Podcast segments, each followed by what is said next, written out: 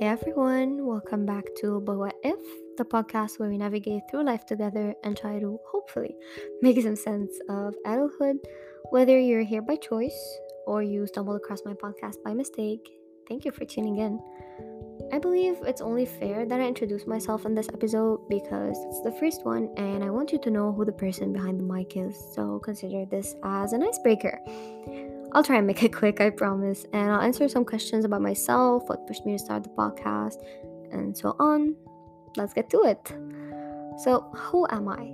I am 19 years old. I'm a first-year university student majoring in microbiology. Yes, I know, women in STEM, we do love to see it.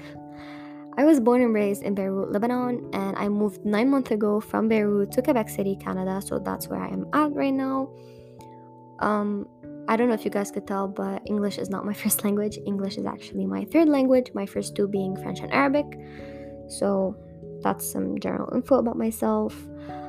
Regarding my hobbies, I started dancing when I was 7. I haven't danced in like 2 years due to a knee injury. I'm hoping to go back to dancing as soon as possible, but until then, well, we'll see how that goes.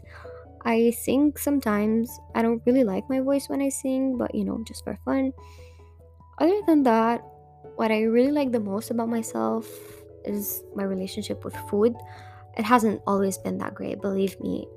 There were days where I couldn't even look at food. I couldn't smell food. It was really terrible. But now I am literally the biggest foodie you guys could ever meet. I'm almost always in the kitchen if I'm not studying.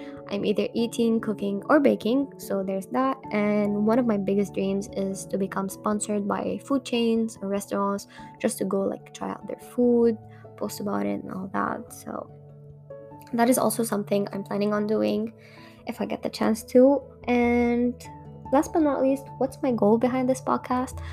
Honestly speaking, I started this as a creative outlet for myself, maybe to get out of my own mind, but then I was like, okay, well, this is a place where I could be transparent with my listeners, maybe help to build a safe space for them, safe community.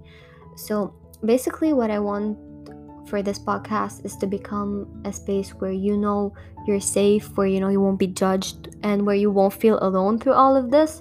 So I really hope you guys know that, okay, it is hard right now. I do understand this. I do know how hard it is to feel overwhelmed, to feel confused, to feel under pressure through every single step you take.